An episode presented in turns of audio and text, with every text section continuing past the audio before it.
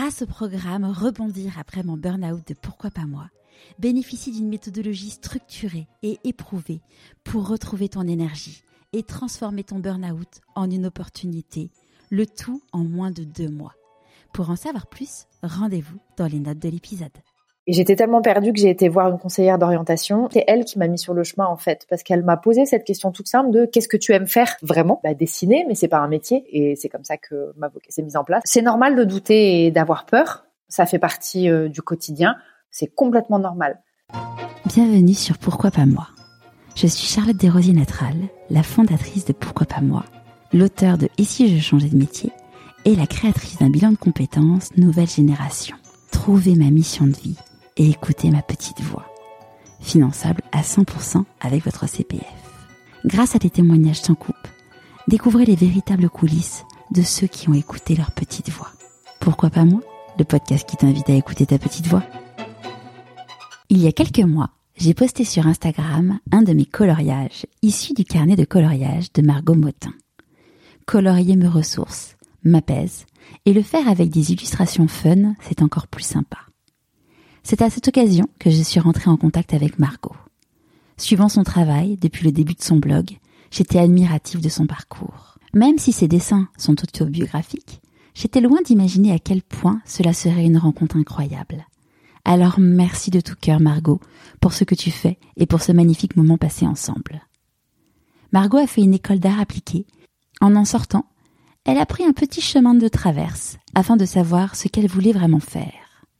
C'est à 25 ans que le chemin s'est éclairé.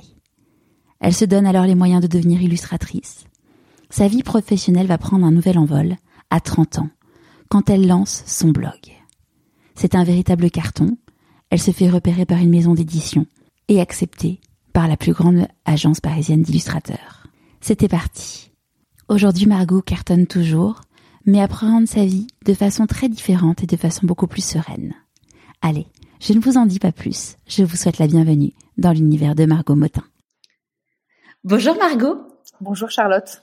Est-ce que tu pourrais nous présenter l'objet que tu as choisi pour parler de toi, s'il te plaît ? Ah oui, c'est vrai. J'ai choisi mes cailloux peints parce que je trouve que c'est un bon mix entre deux de mes grandes passions, la nature et le dessin. Et ces petits cailloux, quand est-ce que tu les as peints ? Au fil du temps, depuis quelques années que je suis arrivée au Pays Basque, ça doit faire... Ceux-là, j'ai dû les commencer il y a 7-8 ans, et puis j'en fais un de temps en temps, comme ça, pour me changer les idées, pour casser la routine du travail, et pour être dans un truc un peu enfantin, un peu naïf, qui fait du bien. Je mettrai la photo sur Instagram et sur le blog. Ils sont trop beaux, ces petits cailloux. C'est rien que de les voir, ça donne le sourire. Merci beaucoup. Est-ce que tu pourrais, donc là aujourd'hui, tu vis au Pays Basque, tu vas nous raconter tout ça. Est-ce que tu peux nous raconter déjà d'où tu viens, où est-ce que tu es née et où est-ce que tu as grandi ? Je suis née, ça me paraît tellement loin, je suis née en Normandie, dans la Manche, où j'ai vécu mes 3 premières années en pleine campagne. Ma maman était institutrice de campagne et mon papa avait une entreprise de tracteurs à l'époque. Et mon grand-père une ferme. Et donc c'est mes 3 années de paradis. Et puis ensuite on a déménagé, on s'est pas mal baladé en suivant les nouveaux boulots de mon père et jusqu'à ce qu'on atterrisse à Paris quand j'avais 8-9 ans. C'est vraiment les 2 trucs majeurs, c'est la Normandie quand j'étais petite et Paris après parce que j'y suis restée jusqu'à mes 35 ans, un truc comme ça. Donc voilà les 2 grandes étapes. Comment tu l'as vécu quand tu es arrivée à Paris ? Très mal. J'avais 8 ans, j'avais l'habitude d'aller à pied à l'école à travers champs avec mes copines et le chat des voisines qui nous suivaient. On vivait au bord de la mer, le dimanche on sortait, j'habitais dans le Morbihan donc on allait sur les petites îles genre l'île aux moines le week-end pique-niquer et tout. Et quand je me suis retrouvée à Paris avec pas d'autre vue que en face de la fenêtre de ma chambre, un mur avec d'autres fenêtres, il fallait que je me torde le cou pour apercevoir un coin de ciel bleu. Les premiers temps ont été vachement difficiles. J'ai eu un peu de mal à m'adapter, mais même à l'esprit. Les gamines étaient beaucoup plus mûres à Paris qu'en province, et donc elles avaient des considérations que je comprenais pas, et tout ça m'a pris un peu de temps de m'acclimater. Ouais. Et à ce moment-là, à cette époque-là, c'était quoi tes rêves d'enfant ? Je n'en ai aucun souvenir. À 8-9 ans... je serais incapable de te dire. Je pense que toute mon énergie était prise à m'adapter à ce nouveau terrain hostile. Je me souviens pas. Je me souviens pas. Tu te rappelles pas? Non. Et c'était quoi ce que t'aimais faire à cette époque-là? Ce que j'aimais faire, j'aimais dessiner, j'aimais écouter de la musique, et un de nos jeux préférés avec ma sœur, c'était de prendre le coffre à bijoux cheap des années 80 de ma mère, c'est-à-dire toutes ces boucles d'oreilles en plastoc, etc., ces foulards, et de faire une déco de chambre comme si on était sur une île déserte, et de passer l'après-midi à jouer aux naufragés sur l'île déserte. Voilà, les boucles d'oreilles servant de fruits dans les arbres. Et comment ça s'est passé du coup pour toi le moment de choisir les études que tu allais faire? Ça s'est fait très tardivement. J'ai mis beaucoup de temps à savoir ce que je voulais faire. J'étais dans un lycée, j'étais dans un très bon lycée parisien, mais j'étais pas une très bonne élève. Le niveau était un petit peu élevé. J'étais à Henri IV et j'avais un peu de mal à sortir la tête de l'eau. Surtout que c'est une méthode d'éducation très frustrante, parce que on t'appuie bien la tête pour bien t'enfoncer sous l'eau pour voir si tu vas réussir à sortir et respirer. Donc manifestement, j'avais pas bien les ressources qu'il fallait. Et du coup, j'ai été un peu en fuite de ces questions-là jusqu'à l'année de terminale où il a fallu enregistrer ses vœux pour les études. Et j'étais tellement perdue que j'ai été voir une conseillère d'orientation. Et je raconte souvent cette histoire, mais parce qu'elle est très marquante pour moi. La conseillère d'orientation, c'est elle qui m'a mis sur le chemin, en fait, parce qu'elle m'a posé cette question toute simple de qu'est-ce que tu aimes faire, en fait, vraiment? J'ai dit, dessiner, mais c'est pas un métier. Et elle m'a dit, mais Bichette, enfin, elle m'a pas appelée Bichette, mais Mademoiselle Motin, savez-vous qu'il y a des écoles qui forment au métier du dessin et que vous pouvez intégrer, des écoles gratuites à Paris et tout? Et elle m'a donné les noms et c'est comme ça que ma vocation s'est mise en place, en fait. Et quand t'en as intervenu de ce rendez-vous et que t'en as parlé avec tes parents, comment ils ont réagi? Je vivais avec ma mère à l'époque. Je sais que mon père était un peu en doute. Lui, il était dans le secteur bancaire, très cartésien. Les métiers artistiques, pour lui, c'était des métiers qui rapportaient pas et j'allais pas gagner ma vie. Et je le remercie parce que grâce à lui, j'ai toujours eu à l'esprit que je devais faire du fric avec ce métier pour pouvoir vivre confortablement. Et donc, tout ce qui m'a enseigné de gestion de l'argent, etc., m'a beaucoup servi, puisque les métiers artistiques sont des métiers où souvent tu gères toi-même tes contrats, tes revenus, etc.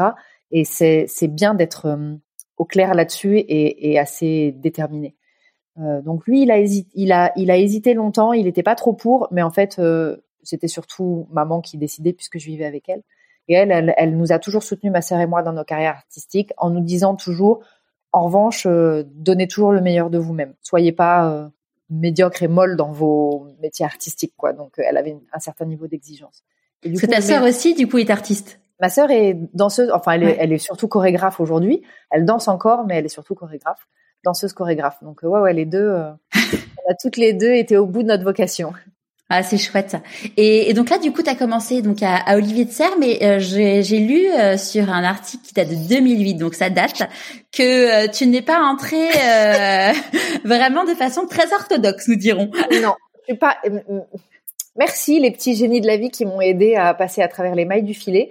J'ai triché, mais j'ai triché en mon âme et conscience, et pour une bonne raison. C'est que je trouvais ce qui m'arrivait très injuste. En fait, comme je te l'ai dit, j'étais à Henri IV dans un lycée élitiste qui préparait à des hautes études de type Hippocagne. Et moi, j'avais pas du tout le profil. Et en fait, pour rentrer à Olivier de Serres, la première étape, c'était juste un dossier papier avec tes bulletins et des appréciations de tous tes professeurs de terminale. Mes bulletins étaient très mauvais et les profs, je sais pas pourquoi, alors qu'ils avaient tout intérêt à me laisser partir en filière dessin correctement, m'avaient vachement saqué dans les appréciations. J'avais juste pas le niveau, mais j'étais pas dissipée, etc. Mais chaque prof de chaque matière avait insisté sur le fait que j'étais pas un bon élément, que j'avais pas le niveau. Et j'avais trouvé ça hyper injuste parce que j'allais pas dans leur section ni dans leur filière, donc qu'est-ce que ça leur coûtait de m'encourager? Et surtout, ce dossier, il mettait pas en avant du tout mes qualités de dessinatrice. C'était juste un dossier scolaire. J'avais pas encore pu prouver ce que je valais. Et donc, j'avais été chercher un deuxième dossier. J'avais pris plein de stylos de couleurs différentes et j'avais refait toutes les... J'ai pas changé les bulletins, j'ai laissé mes mauvaises notes, mais j'ai changé toutes les appréciations des professeurs. Sans en faire des tonnes, mais du genre élève tout à fait faite pour la voie artistique, voilà. Et j'avais été faire signer ce dossier à ma proviseure qui avait regardé et qui avait dit « Bon, ils sont tous d'accord, vos profs, allez, bien sûr, je vous encourage ». Et heureusement que j'ai fait ça parce que ça m'a permis de passer la première étape Et derrière, il y avait un concours de toute façon. Donc voilà, le concours aurait déterminé si je pouvais entrer ou pas. Mais je voulais pas perdre cette chance juste parce que j'avais pas été comprise, en fait. Ouais. Et t'étais dans quel état d'esprit quand t'as fait ça, quand t'as été voir la proviseure, t'étais pas méga flippée? Non, j'étais extrêmement déterminée. Vraiment, il y a eu quelques moments dans ma vie, et ma carrière artistique fait souvent partie de ce truc-là, où vraiment, je savais, j'avais pas peur parce que c'était évident que c'était ce que je devais faire. Mais c'était pas non plus, j'étais pas une héroïne et je me faisais pas une romance, hein, mais j'étais juste calée. Genre, oui, c'est sûr, c'est ce qu'il faut que je fasse. Ça c'est fou en fait, la force du mental quand t'es convaincu d'un truc. Tu vois, je pense à différentes personnes que j'ai interviewées, notamment Audrey Carcelat qui avait un poste chez Hermès. Elle s'occupait de l'événementiel commercial et en fait elle s'est rendue compte après 10 ou 15 ans là-bas qu'elle en pouvait plus et qu'il fallait qu'elle parte. Elle savait pas ce qu'elle voulait faire à ce moment-là. Et sauf que faire une rupture conventionnelle chez Hermès, c'est un truc juste impossible. Et en fait, elle avait une posture en mode genre, de toute façon, il n'y a pas le choix. Que du coup, en fait, ils ont compris qu'il n'y avait pas le choix, ils l'y ont fait. Et régulièrement, tu vois, quand je discute avec des gens qui me disent, bah voilà, moi je veux quitter mon job, mais je sais pas ce que je veux faire, ou je sais ce que je veux faire, mais j'ai besoin du chômage, mais ma boîte, elle veut pas faire de rupture co. À chaque fois, je leur dis, mettez-vous dans un état d'esprit qui fait que il n'y a pas le choix, en fait, c'est ça ce qu'il faut. Et alors, aujourd'hui, il n'y a personne qui m'a dit que ça n'avait pas marché. Et c'est fou. Hein, c'est la force des croyances, qu'elles soient positives ou négatives. Hein, quand tu es convaincu de la croyance que tu as à l'intérieur, elle t'oriente pour créer une réalité qui va avec. C'est ça. Et l'imagination est plus forte que la volonté. Donc, ça, c'est un truc qui est prouvé scientifiquement. Donc, tu veux dire le scénario que tu te fais dans ta tête, ouais, ou l'idée que tu te fais de la chose est plus forte que la volonté même. Ouais. Ouais. Donc si tu mets l'imagination plus la volonté, bah ça fait un truc, ça fait des miracles. Ouais. Tu m'étonnes. Faut bien caler tout ça sur le bon projet, quoi. Voilà. C'est ça. Mais finalement, ouais, quand t'es animé par ce truc-là, c'est là où justement t'arrives à faire des merveilles. Et tu disais, c'est que donc il y a eu des moments dans ta vie où t'étais tellement convaincue et déterminée. C'était quoi ces autres moments-là? Quand j'ai décidé que je ferais carrière en tant qu'illustratrice, parce que après les études, elles m'ont menée sur la voie artistique, mais je savais pas encore ce que je ferais comme métier exactement. Il y a quand même beaucoup de choses possibles. Et quand j'ai décidé que ce serait le dessin et que je serais illustratrice, je me souviens, j'étais au resto avec des potes et j'ai un de mes potes qui m'a dit, mais les probabilités que t'y arrives, elles sont quand même très minces, quoi. Et je lui ai dit, mais gars, je crois que t'as pas compris. Je vais le faire, mais non seulement je vais le faire, mais je vais tout déchirer, en fait. C'est le projet. Et dans ma tête, c'était clair, c'était la voie, il fallait que j'aille là, et voilà, c'est vraiment 2 points où j'ai été hyper déterminée. T'avais quel âge à ce moment-là? Écoute, ça devait être 2-3 ans après la fin de mes études, je devais avoir 25 ans, 26 ans, un truc comme ça.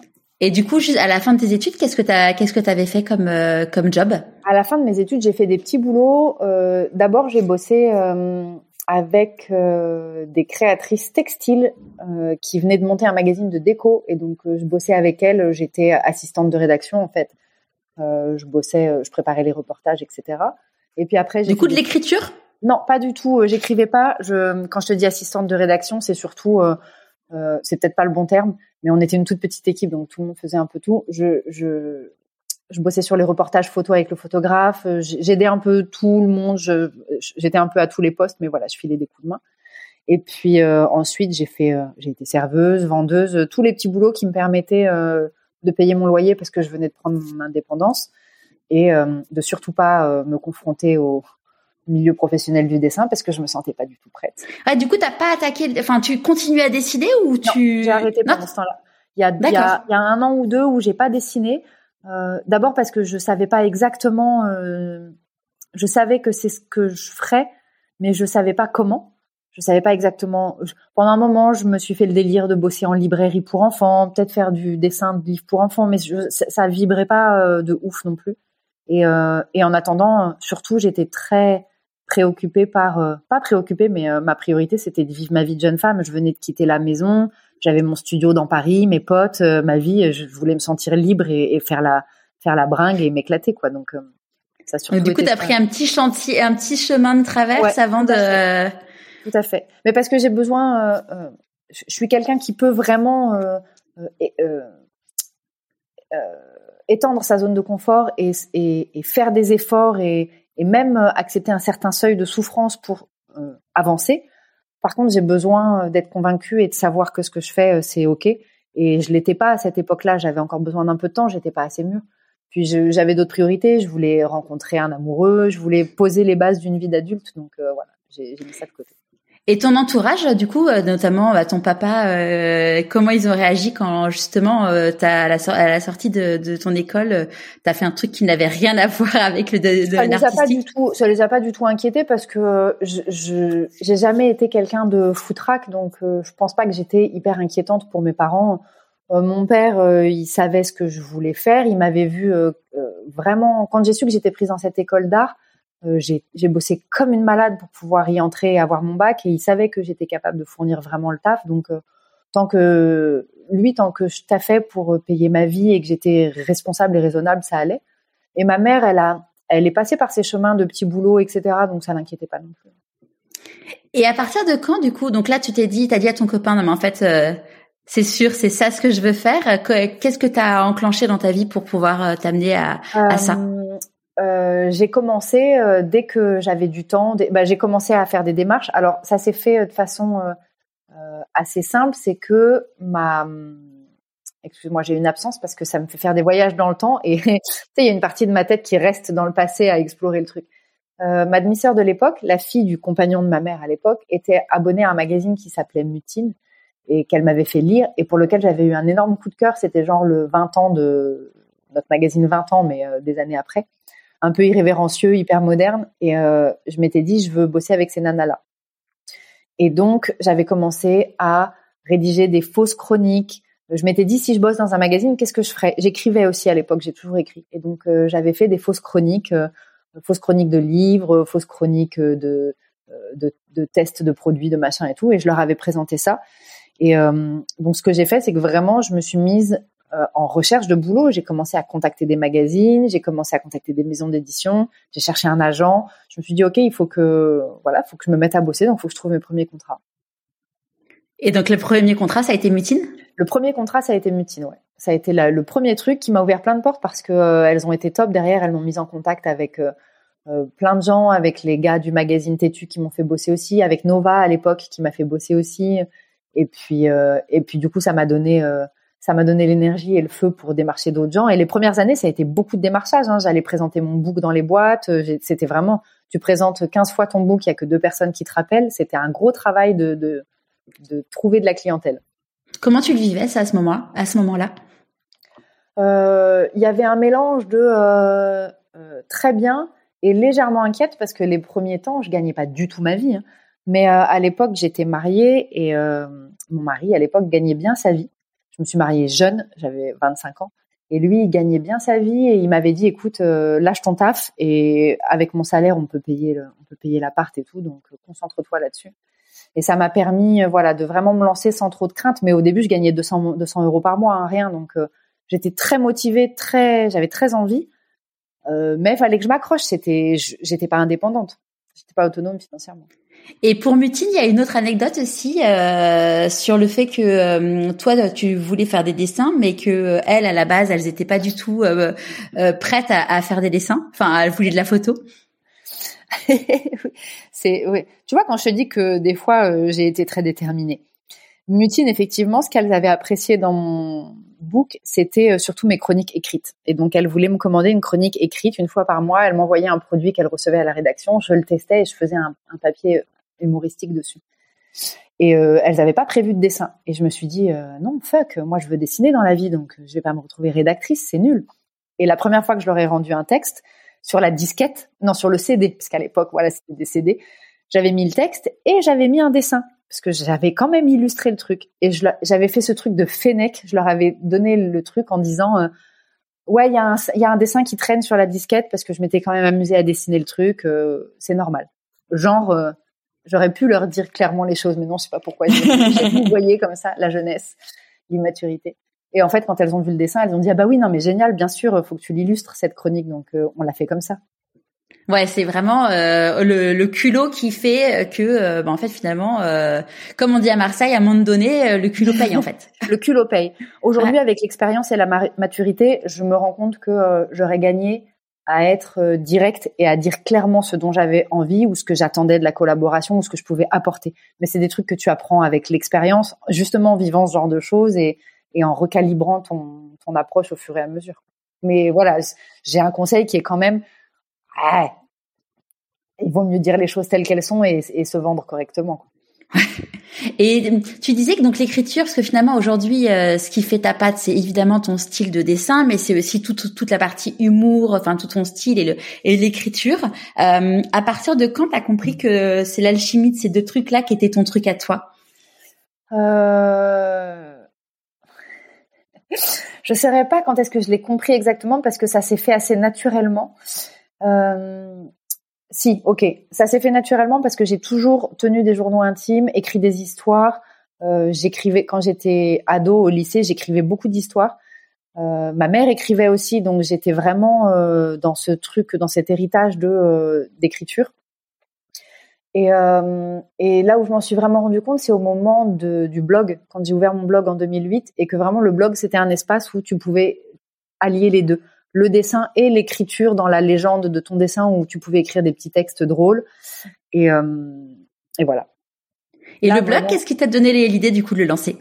Le blog, ça s'est fait... En fait, j'avais un site internet à l'époque qui me servait de book pour les clients que je démarchais, parce que je voulais plus me trimballer avec le book papier que je trouvais un peu old school. Ce site internet... qui était un site vraiment sur lequel j'avais pas la main. C'était une boîte qui le gérait pour moi et à l'époque, c'était pas souple du tout. Tu payais vraiment un webmaster qui te faisait ton truc. C'était un peu relou. Et la boîte a fait faillite et ils ont disparu avec tout le matos. Donc, j'avais plus accès à ce site et je pouvais plus intervenir. Et j'ai une copine qui, à l'époque, avait un blog de tricot qui m'a dit « Mais attends, mais ouvre un blog, quoi. C'est beaucoup plus simple. C'est toi qui gères, tu fais tout ce que tu veux. » Et c'est comme ça que j'ai découvert l'univers magique de la blogosphère. C'est marrant parce que souvent, de galères naissent des opportunités. Ouais, complètement, parce que ce truc-là, vraiment, ce qui était censé être une grosse galère et le projet initial de ce blog, qui était en fait juste censé être un book en ligne, c'est devenu mon mode d'expression premier et ce qui a fait toute ma carrière d'illustratrice derrière. Ouais, je sais. Alors moi, je sais qu'à l'époque, parce que ça date un petit peu, hein, blog en 2008, et... Mon rituel à l'époque, c'était de me connecter tous les matins pour voir s'il y avait un post. Alors, j'étais complètement fan de toi et de Pénélope Bagieu. Ah ouais. D'ailleurs, désolée Margot, j'ai appelé ma fille Pénélope. Non mais tout va bien, je trouve que c'est un très bel hommage à une illustratrice et à une autrice extrêmement talentueuse. Ouais. Donc, tu as bien fait. Mais ouais, c'était vraiment avec mes copines, on se disait, enfin, on s'envoyait, même si on savait très bien que chacune le lisait le matin, à chaque fois on s'envoyait le truc. C'était vraiment le rayon de soleil de la journée. En plus, à cette époque-là, j'étais dans un job où je me faisais littéralement chier et j'étais là, mince, elle a pas publié aujourd'hui ma journée. Ouais. C'est très drôle parce que je viens de réaliser qu'effectivement à l'époque, comme on n'avait pas Insta, etc., on ne pouvait pas consulter ces trucs-là tout au long de la journée quand on était au boulot sur notre téléphone. Et effectivement, la plupart des gens qui m'en parlent, je le regardais le matin avant de bosser et je réalise que oui, effectivement, c'était un geste avant de se mettre vraiment au taf. C'était un rituel, c'est clair. On ne pouvait pas le consulter toutes les 5 minutes comme on fait aujourd'hui avec le téléphone, donc c'était plus ritualisé. Ou à la pause à 10h en disant « Bon, allez, je me garde ce petit bonbon pour la journée, j'attaque pas la journée encore tout de suite. » Et j'attends. Et à partir de quand tu t'es rendu compte que le blog, il a commencé à exploser Ça s'est fait par palier. Je pense que je me suis rendu compte qu'il avait vraiment commencé à exploser quand j'ai été approchée pour faire un livre. C'était vraiment le signe que ça y est, ça fonctionnait bien. Et puis après, toutes les interactions se sont mises en place. J'ai des clients qui sont arrivé à moi par le biais du blog, etc. C'était vraiment devenu une fenêtre. J'ai eu des interviews. On a commencé j'ai commencé à donner des interviews et tout. Donc là, je me suis dit, ok, le truc a pris une belle ampleur. Et comment tu le vivais, ça, à ce moment-là ? J'étais hyper contente parce que c'était une récompense pour tout le travail que j'avais fourni, parce que j'ai vraiment bossé. J'ai pas fait ça en dilettante. C'était une récompense. Et puis, c'était... enfin, un premier pas vers je peux commencer à souffler. Tout ce que j'ai mis en place jusqu'à présent, ça fonctionne. Ça fonctionne, il commence à y avoir des vraies retombées. Je vais faire un bouquin, j'ai des vrais clients, il se passe des vraies choses. Donc voilà, ça devenait après quelques années de gros efforts et de gros investissements, ça posait un peu les choses et je commençais à être plus rassurée. Je commençais à bien gagner ma vie et tout, donc voilà, c'était bien. Et justement, parce qu'en fait, c'était quand même, enfin, le fait de poster, alors je sais plus à quelle fréquence exacte tu postais, mais c'était quand même un énorme travail, donc un vrai investissement de temps et ça. Est-ce qu'il y a des moments où tu te disais pas, bah en fait, ce temps que je passe, je le passe pas sur d'autres projets ou à des marchés ou... Non, parce que j'avais arrêté. L'avantage du blog, qui est un énorme avantage, et c'est valable pour les réseaux aujourd'hui, c'est que quand tu commences à avoir une communauté intéressante, genre ne serait-ce que 40 000 lectrices, techniquement, pour un client potentiel, tu deviens intéressant parce que tu deviens quelqu'un qui est suivi et qui va pouvoir apporter une clientèle à sa marque. Et donc, j'avais moins besoin de démarcher parce que ça intéressait naturellement les clients, que ce soit la presse, l'édition ou la pub. Donc, j'avais pas besoin de temps pour démarcher. Et puis après, j'étais passionnée. J'étais jeune aussi à l'époque. Hein, j'avais 30 balais et vraiment, je faisais ça. Je me cramais là-dedans. Chaque mois de juin, j'étais en burn-out. Je pétais un plomb. Je pleurais pendant 3 semaines. Je me poussais loin. Et puis, je clopais. Et puis, tu vois, j'étais vraiment... je clopais, je buvais du café et je dormais pas la nuit et c'était pas grave. Une vie très saine. Une vie très très très, très saine. Je faisais des crises d'angoisse, j'avais du Xanax dans ma table de nuit. Oui, c'était pas c'était pas très serein. Non, c'était pas serein. J'étais très exaltée, j'étais très heureuse, c'était extrêmement motivant et soutenant, mais moi humainement dans mes émotions, j'étais encore jeune et j'avais pas encore travaillé sur moi et j'étais pas sereine. Donc c'était, tu vois, jusqu'à longtemps. Pendant longtemps, j'ai accepté de bosser le week-end, de bosser à des heures, de faire des nuits blanches et tout, ce qu'aujourd'hui je ferai plus jamais. Et je me souviens de la première fois que j'ai dit non à un client pour les délais qu'il me demandait. J'ai cru que j'allais me faire caca dessus tellement j'avais peur. Mais ce client, un vendredi soir à 18h, me dit l'image c'est pour lundi. Et dans ma tête et dans mon cœur, j'ai fait genre mais non en fait, je veux un week-end avec ma fille. Et je lui ai dit bah non, je serai en week-end, je vais pas travailler, ça pourra pas être lundi. Et le gars m'a dit ah non, mais tant mieux, parce que moi non plus, je voulais pas bosser. Donc, en fait, faisons ça mercredi. Et d'un seul coup, j'ai réalisé que j'étais pas obligée de subir ce truc et je pouvais mettre en place quelque chose de plus correct. C'est peut-être là que j'ai commencé à moins poster aussi, tu vois, à pas mettre ta vie là-dedans. Ouais, parce que du coup, tu postais, enfin, tu avais du stock d'avance ou tu faisais vraiment ça en réactif? Non, j'étais pas du tout organisée. En plus, j'avais pas de stock d'avance. Je faisais ça en réactif. Du coup, quand j'avais pas de poste de prêt, c'était une source de stress parce qu'il y a quand même un effet un peu, l'effet toxique de ce truc-là quand il est pas géré, c'est que t'as l'impression que si tu postes pas, tu vas perdre toute l'adhésion que t'avais jusqu'à présent. Ça devient vital et donc, tu bosses jusqu'à 2h du matin pour faire un post. Il y avait des trucs un peu absurdes comme ça. Je regrette pas, hein, c'était une aventure, c'était complètement incroyable. Et puis, c'était aussi une époque de ma vie où, je pense, j'étais pas si bien que ça dans mes pompes. Ma vie était pas si épanouissante que ça. Et il y avait aussi un peu une fuite là-dedans. C'était mon échappatoire. Donc, j'y passais du temps. Et d'ailleurs, en parlant de pompes, à l'époque, t'étais complètement raide dingue de pompes. De talons surtout, ouais. Oh là là. Est-ce que tu mets toujours des talons au Pays Basque? Écoute, pas du tout. Et c'est très drôle parce qu'une fois de temps en temps, ça me pique. Je me dis, je pourrais pour un dîner ou un truc comme ça. Et en fait, je ne sais plus marcher avec. Mais vraiment, je ne sais plus marcher en talons. Tout ce que j'avais fait, c'est désappris. Comme quoi, vraiment, contrairement au vélo, ça reste pas. Ce qui prouve bien que c'est pas du tout naturel comme truc. Ouais. Mais je peux plus aujourd'hui. C'est plus possible. Ça me fait mal. Je les trouve magnifiques. Je les ai tous encore. Je les aime prodigieusement. Et je m'en séparerai sans doute jamais, mais c'est de très beaux objets. Je ne les porterai plus jamais.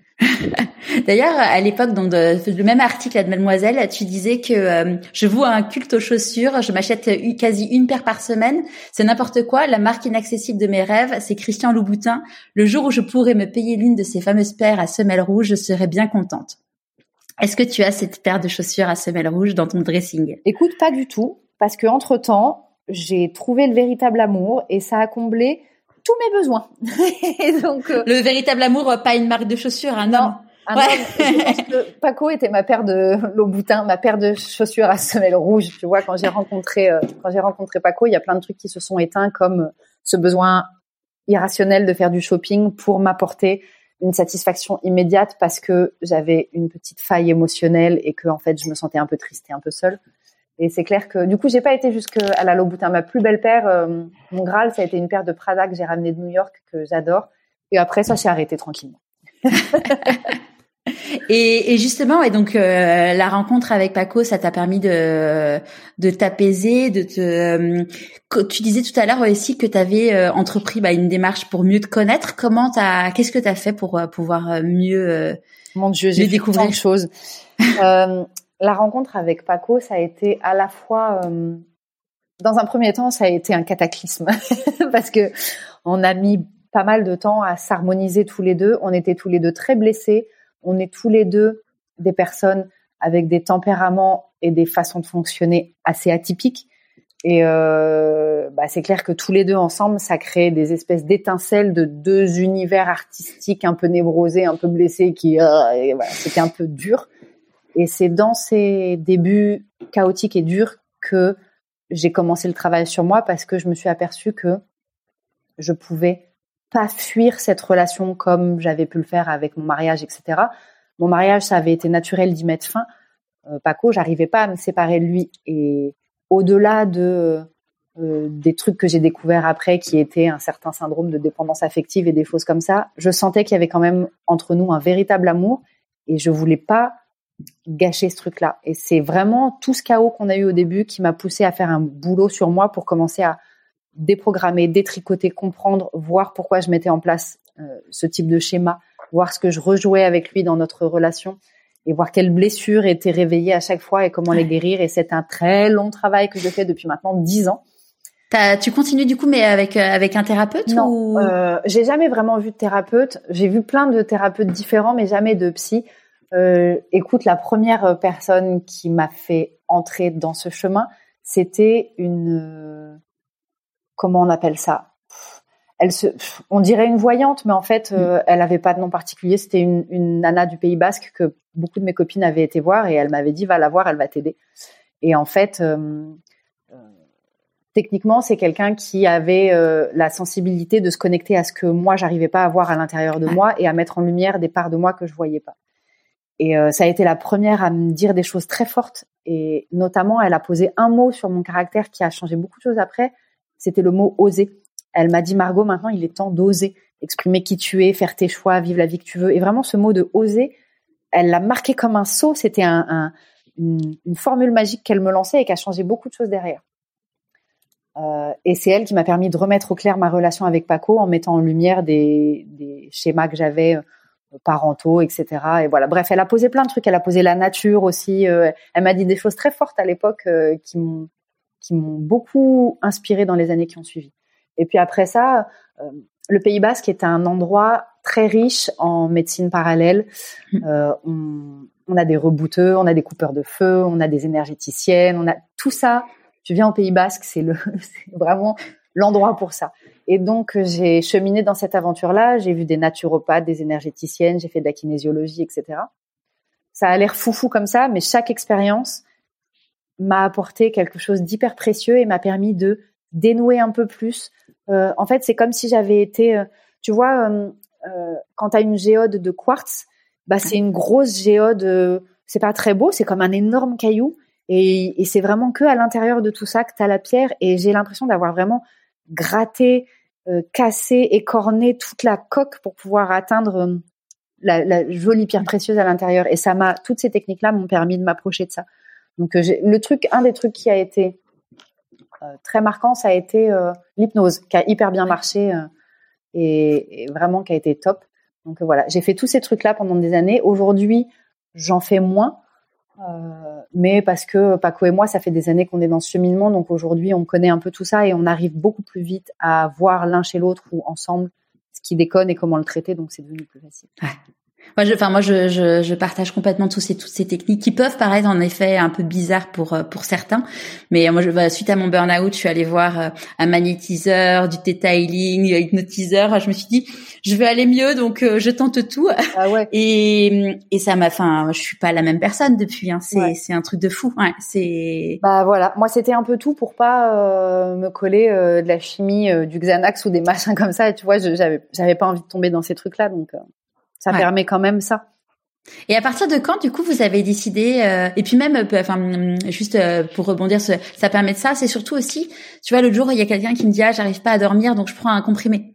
Mais je dis, mais tu veux pas essayer de comprendre, au lieu de mettre un pansement, tu veux pas essayer de comprendre pourquoi t'arrives pas à dormir et de se dire, alors oui, tu peux peut-être en prendre un pour être reposé demain, mais c'est vraiment de se dire pourquoi je ne dors pas. Et on en parlait tout à l'heure hors micro, c'est le fameux dictionnaire des malaises et des maladies. C'est magique de se dire en fait que dès que t'as un truc, bah ton corps il te parle et comprendre pourquoi il te parle et alors oui bah soigner le bazar le temps d'eux, mais c'est surtout comprendre pourquoi c'est arrivé pour que c'est eu au moins un bénéfice et que ça ne se reproduise pas. Je trouve ça mais passionnant comme cheminement. Moi, c'est ce que j'adore aujourd'hui, effectivement, et je suis tout à fait d'accord avec toi, c'est comprendre. Alors, des fois, effectivement, on n'a pas les ressources, on n'a plus l'énergie, et ben, tu prends le cacheton, et puis ça t'aide à avancer. Mais, et ça, je comprends tout à fait. Et moi, encore aujourd'hui, j'ai pas réussi à régler mes questions d'allergie, et je me chope un Zyrtec une fois de temps en temps, parce que je suis au bout de ma vie. Donc, ça s'accompagne quand même de questions sur mais pourquoi, en fait. Qu'est-ce qui se passe à l'intérieur de moi, dans mon esprit, dans mes émotions, dans mes pensées, pour que je manifeste ce truc-là physiquement et que je me retrouve. Et c'est comme ça que, effectivement, moi, j'ai pu arrêter d'être en burn-out toutes les fins d'année ou de faire des crises d'angoisse parce que petit à petit, j'ai pu comprendre d'où ça venait, ce qui m'inquiétait et agir dans le concret pour pouvoir créer un cadre de vie qui me permette de plus être confrontée à ça et comprendre effectivement, les raisons de ton insomnie, bah, ça te permet derrière de mettre en place dans ta journée, dans ta vie, des choses qui vont éviter de te retrouver dans ce système-là et donc qui vont être quand même super bénéfiques pour toi. C'est quand même le signe qu'il y a un truc qui t'es pas en accord avec quelque chose dans ton quotidien. C'est ça. C'est ce que disait, tu vois, Aline Plundio, elle disait, faut rappeler que le corps n'est pas fait pour avoir mal et que du coup, il n'a pas été construit pour ça. Et donc, si tu as mal, c'est que c'est un warning. Donc, il faut l'écouter. Tout à fait. Et aujourd'hui, donc vous vivez au Pays Basque. Vous avez quitté Paris pour la campagne. Comment ça s'est passé ce changement de vie ? Mais très naturellement, bizarrement. La plupart des choses se font quand même très naturellement sur mon chemin. Il y a une partie gros boulot, ou alors j'oublie complètement le gros boulot. C'est possible aussi parce que je suis très à faire ce genre de ménage dans ma tête et à me rappeler à quel point j'ai galéré.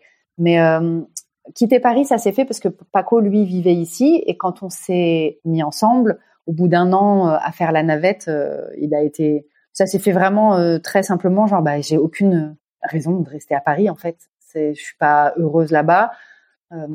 Le papa de ma fille, il la prenait qu'un week-end sur deux, donc ça changeait pas grand-chose. Ça changeait pas grand-chose. On est parti et elle au début elle faisait le trajet en UM un week-end sur deux et puis en fait très vite il est venu s'installer ici aussi, donc la question a été réglée. Mais voilà, au départ, moi j'ai quitté Paris pour Paco. On s'est installé à Biarritz avec ma fille parce que j'avais besoin encore d'un petit peu de ville. C'était un peu trop radical pour moi de passer direct en campagne, tu vois, et puis de passer direct à une vie à deux. J'avais besoin de souffler un petit peu. Et en fait, au bout de 2-3 ans max de vie comme ça, on a décidé de vivre ensemble avec Paco. Et là, on s'est installé à la campagne. Et ça s'est fait hyper naturellement aussi. En fait, je me rends compte que naturellement, on ne veut pas dire sans effort et sans difficulté, parce que ça n'a pas été simple de trouver une maison, que ça a été un vrai chemin. Pendant 1 an, on a cherché, on en a trouvé une qu'on adorait, qui finalement a été retirée de la vente. Ça a été l'occasion pour nous de nous questionner sur « Attends, qu'est-ce qu'on attend vraiment de cette maison ?» Tout est chez nous, opportunité de se questionner, de toute façon. Mais il y a eu un vrai chemin de fait. Ça s'est fait naturellement, mais pas simplement. Mais effectivement, quand on est arrivé tous ensemble ici à la campagne, c'était évident pour nous. Cette maison, c'était une évidence. L'endroit était une évidence. Et moi, dès que j'ai recommencé à mettre les mains dans la terre, ça a reconnecté toute une partie de mon enfance, les fameuses 3 années normandes du départ, le paradis perdu, tu vois. Et ça a bouclé un truc qui était phénoménal et qui m'a complètement posée dans ma vie. Ouais. Et ta fille, elle l'a vécu comment, le fait de partir vivre, quitter Paris ? Ça n'a pas... Je crois pas que ça l'ait énormément choquée. Elle était petite, elle avait 5 ans et demi. On est arrivé ici pour le CP, donc elle a fait une rentrée qui, quoi qu'il en soit, était de toute façon une rentrée de changement. Et elle est arrivée dans un endroit où elle allait à la plage pour le goûter tous les jours. Elle vivait en pleine nature. Maman était heureuse. On faisait plein de trucs. C'était pas la petite virée au parc, au milieu des voitures, etc. C'était vraiment... C'était une belle vie pour un enfant, donc elle s'est fait rapidement plein de copains et copines, et elle, dans sa tête, elle était devenue basque très vite. Donc, je crois qu'elle s'y est très bien accoutumée. Et est-ce que tu as eu des peurs quand tu as quitté Paris, notamment, je sais pas, par exemple, le fait que pour le boulot, ça allait être moins simple? Non, parce que ça faisait déjà des années que j'avais dématérialisé le rapport aux professionnels. Je faisais plus de rendez-vous. J'avais expliqué à tous mes clients, les gars, 1h30 de métro aller-retour, 2 heures de réunion pour lire un PowerPoint, c'est 5 heures de boulot où je peux faire votre commande. Donc, faisons des briefs par mail ou par téléphone. Avançons rapidement, et très vite ils se sont rendus compte qu'effectivement j'étais très efficace comme ça et que ça fonctionnait. Donc vraiment, j'avais plus besoin de voir les clients en vrai. Et puis après, c'était le moment où de toute façon les réseaux sociaux, etc., étaient en plein essor, et la plupart des relations se faisaient par internet. T'avais beaucoup moins de trucs. Donc t'étais un super précurseur de tout le télétravail d'aujourd'hui. C'est ça, exactement. Hyper avant-gardiste. C'est ça. Après, je remontais de temps en temps pour voir un ou deux gros clients, parce que de temps en temps, tu sais que pour certains clients, il faut mettre un peu de protocole, et voilà, ça entretient quelque chose, mais c'était vraiment pas compliqué. Et t'as toujours depuis toujours, t'as la même agence qui te suit? J'ai le même agent depuis très longtemps. Ouais, ça fait 20 ans. D'accord. Non, peut-être pas. J'exagère peut-être un peu. Et c'est à partir de quand tu t'es dit tiens, je vais prendre un agent, ou est-ce que c'est eux qui t'ont contacté suite au succès du blog? Je me le suis dit très tôt, quand j'ai voulu commencer à bosser et que je me suis rendu compte. Je sais plus. Je t'avoue que je sais plus ce qui a été le déclencheur dans ma tête de pourquoi j'ai cherché un agent. Il y avait eu une logique, mais je sais pas si quelqu'un me l'avait dit, ou je me rappelle pas du déclencheur. Mais je sais que très tôt, j'ai été sur Internet, j'ai regardé agent d'illustrateur, et ouais, c'est curieux, je me demande pourquoi j'ai fait ça. Je sais plus. J'ai cherché agent d'illustrateur, et il y en avait 2, 3, 4, et en fait, il y en a une, j'ai bien aimé les gens qu'elle avait dans son écurie, dans son équipe, et donc je l'ai contactée, et c'est comme ça que ça a commencé. Attention, elle m'a dit non la première fois. Ah oui? Ah bah oui. Comme quoi. C'est l'agence Virginie, qui est une très belle agence, hein, qui est peut-être la plus belle de Paris. En tout cas, c'est l'agence Virginie, exactement. Ouais. Et effectivement, la première fois que j'ai été la voir avec mon book, elle m'a dit c'est un peu scolaire quand même, il faudrait retravailler. Je suis rentrée chez moi, pendant 3 mois, j'ai bossé comme une malade, et je suis revenue avec mes petits dessins de débutante, et puis ça a commencé. Ça, je me rappelle de en fait, je voyais que t'étais chez Virginie, et à l'époque, je travaillais chez Mille et une listes, dans les listes de mariage, et on s'était dit tiens, on va faire on n'avait pas de blog à l'époque, mais on va faire des newsletters avec des illustrations et une pub et tout. Bon, c'était pas ton style n'était pas l'univers chic de Mille et une listes, très baisse-bêche, ça collait pas, mais j'étais là, c'est dommage. J'avais fait des trucs pour une agence de mariage à l'époque, je sais plus comment ça s'appelait, c'est marrant ça. Ouais. T'avais peut-être fait Mille merci. Non, c'était Zanqiu, je crois que ça s'appelait. Zanqiu, ouais. Ah, c'était après, ouais. Ouais. Ah, c'est marrant, tiens, j'avais oublié ce truc-là. Ouais, ça remonte à loin quand même. Ouais, ça oui, quelques années. Ouais. Et aujourd'hui, du coup, parce que donc là, tu viens de ressortir une nouvelle BD. Ouais. Ça faisait très longtemps, 7 ans. Qu'est-ce qui a fait que pendant 7 ans, t'as pas fait de BD, et qu'est-ce qui a fait que tu t'y es remis? En fait, faut quand même savoir que j'ai mis à peu près 3 ans à la faire, celle-là. Donc, sur les 7 ans, il y en a 3-4 qui ont été occupés par cette BD. Et puis, 3-4 qui ont été occupés par, et j'ai vécu, en fait. Hein. Tu sais, on a acheté cette maison.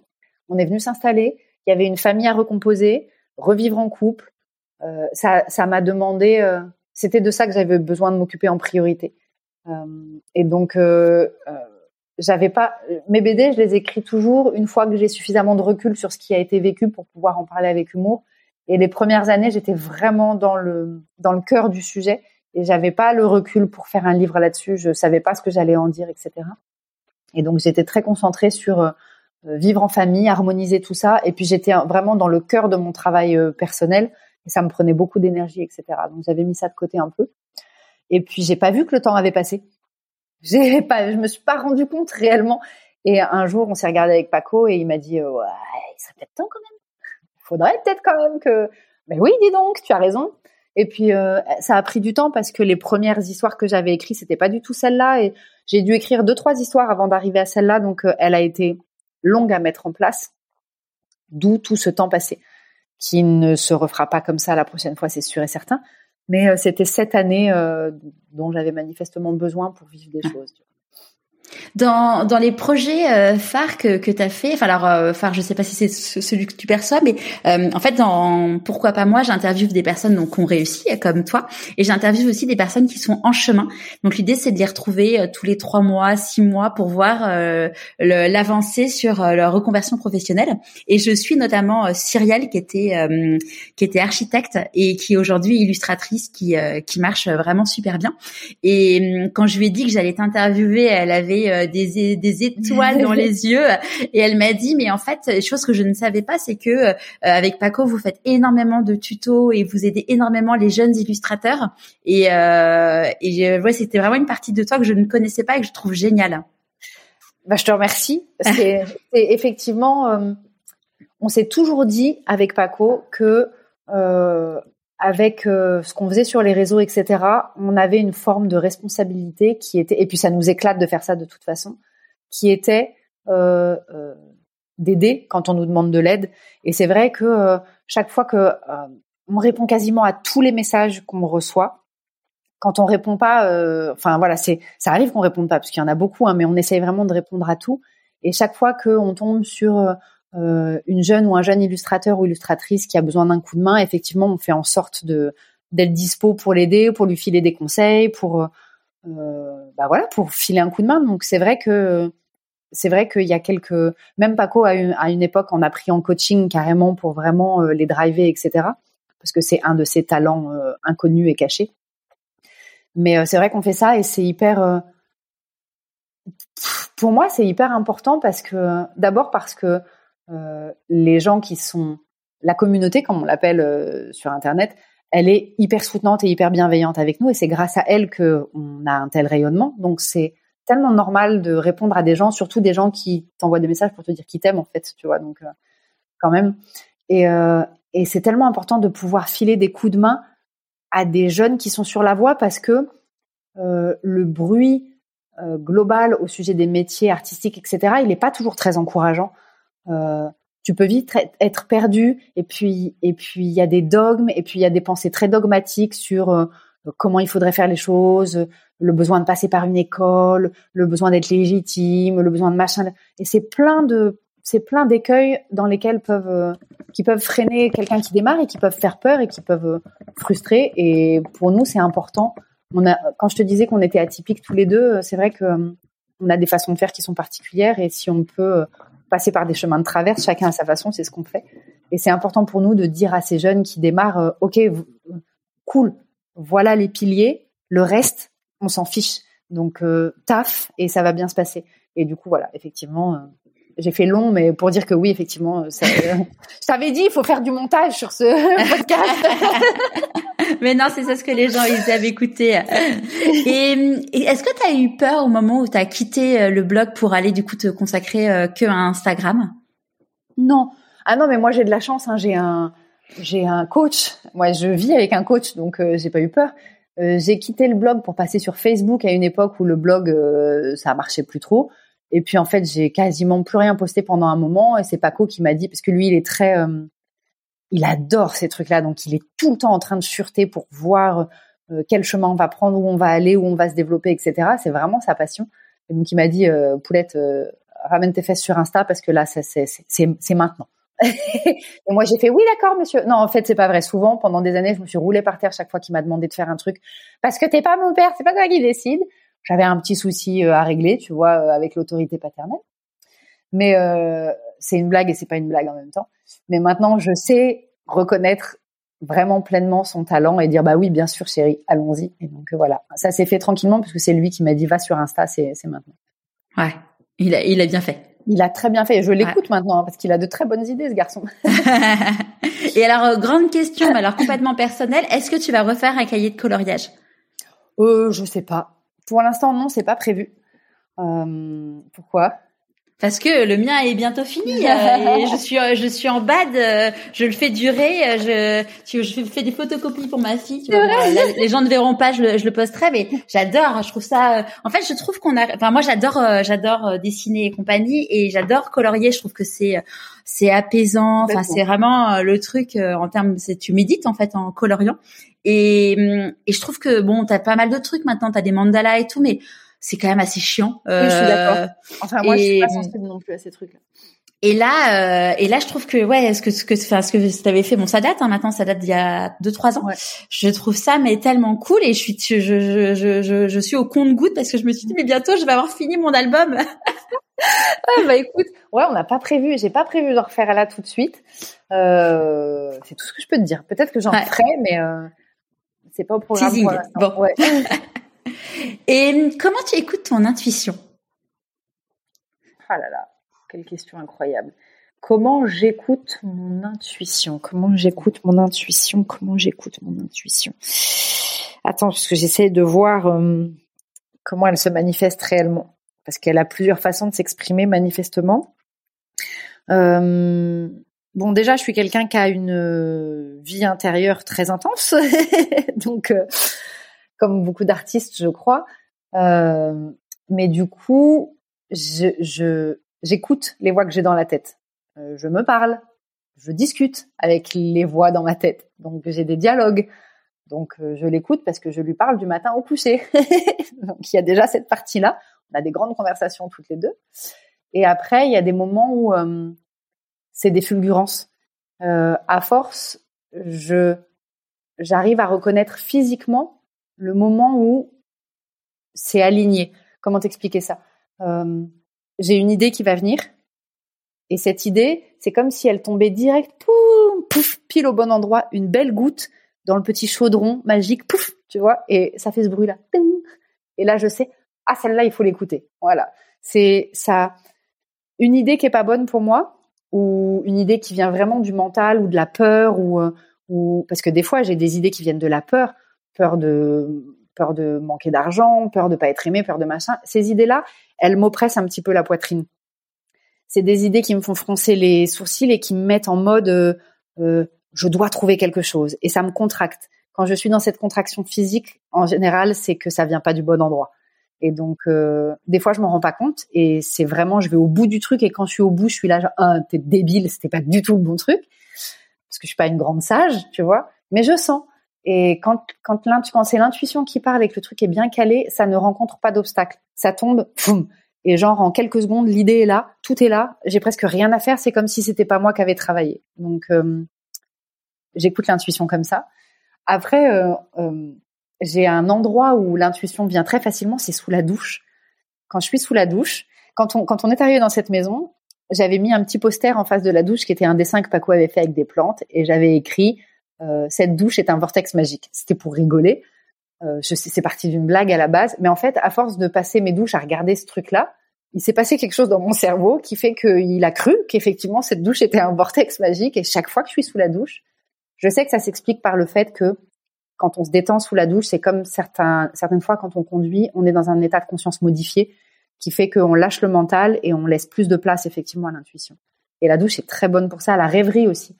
S'asseoir dans l'herbe et juste regarder les nuages.